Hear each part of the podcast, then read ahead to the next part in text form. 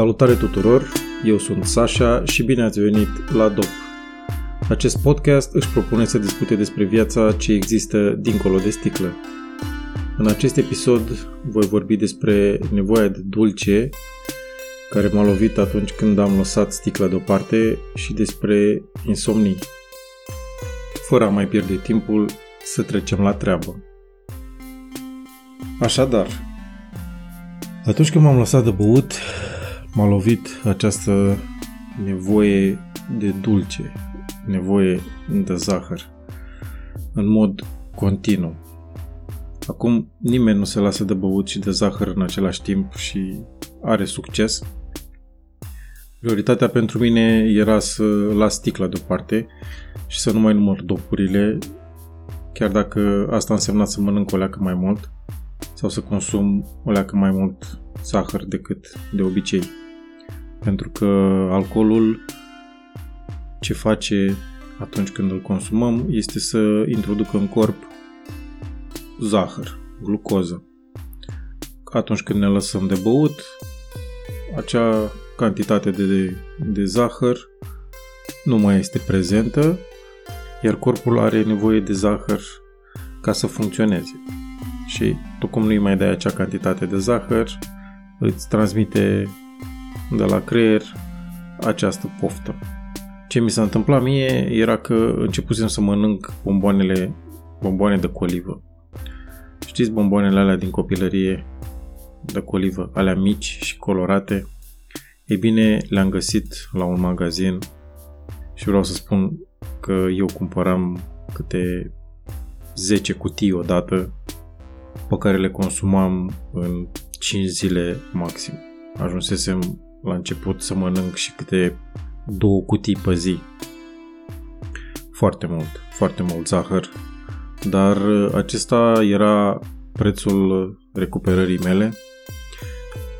La început, mușchiul recuperării, să zicem așa, nu e foarte puternic și nu poți să te abții de la foarte multe lucruri, așa că așa că am preferat să consum zahăr, dar să nu mai consum alcool.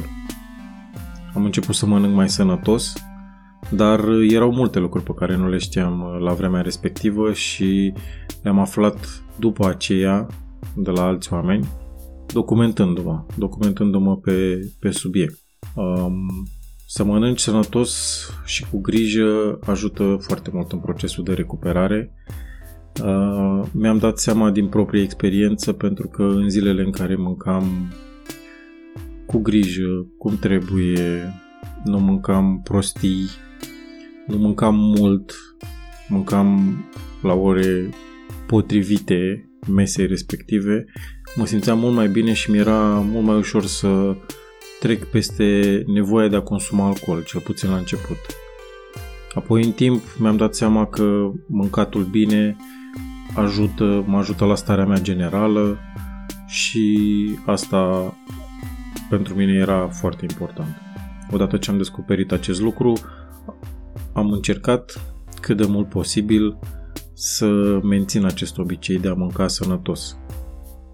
Partea frumoasă e că în timp am dat jos din kilograme fără prea mult efort. Numai din dietă și când zic dietă zic am mâncat mai puțin decât mâncam de obicei și am mers mult. Am făcut exercițiu, pentru mine a fost mersul. E important să înțelegi că nu trebuie să lași toate viciile deodată, pentru că e imposibil să le lași pe toate deodată. Eu am făcut lucrurile când am fost pregătit. Am lăsat alcoolul, dar după aceea am abuzat o perioadă de zahăr. Acea perioadă de abuz de zahăr a trecut și am uh, ajuns cu zahărul la un nivel cât de cât normal. Și astăzi mai am zile când mănânc uh, o ciocolată întreagă într-o zi, în decurs de o oră, dar uh, prefer acest lucru în detrimentul băutului compulsiv.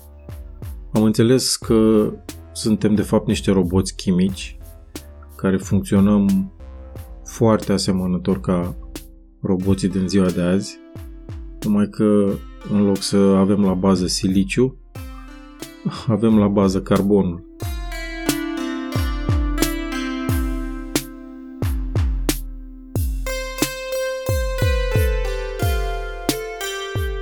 Igiena somnului este foarte importantă și m-a ajutat pe mine foarte mult, dar am descoperit-o după un an de zile. După un an de zile, când deja eram obișnuit să nu mai beau, mi-am dat seama că trebuie să fac ceva să îmi să ajung cu somnul la normal. Și există niște reguli pe care le-am folosit și o să le împărtășesc și cu voi.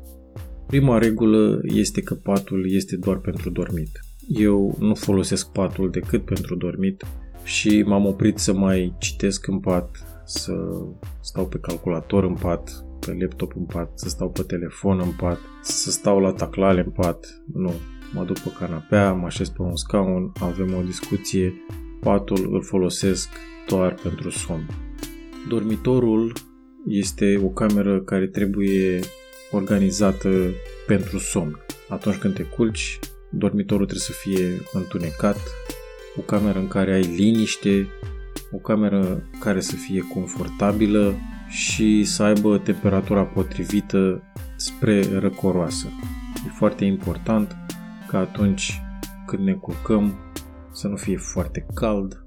O senzație de, de răcoare ajută foarte mult la a dormi.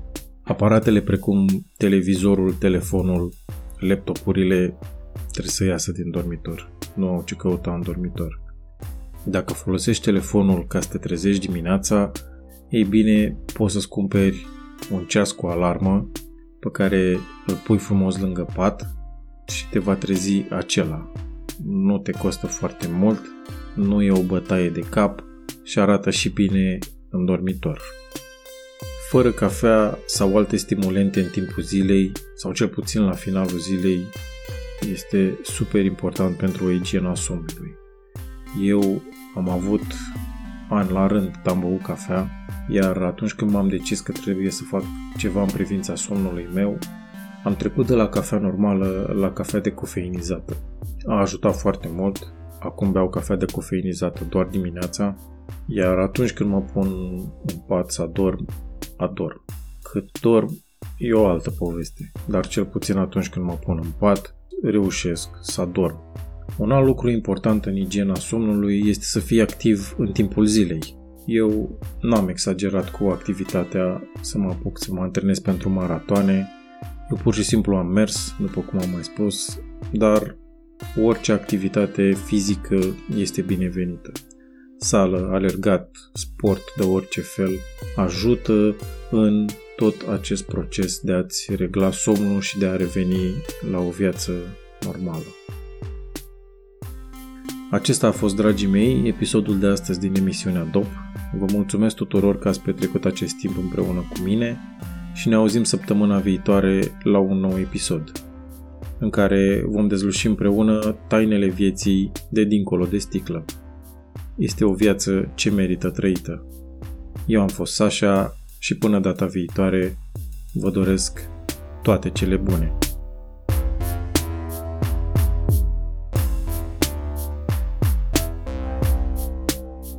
Țineți minte, acestea sunt lucruri care mi s-au întâmplat mie, iar experiența voastră poate fi diferită.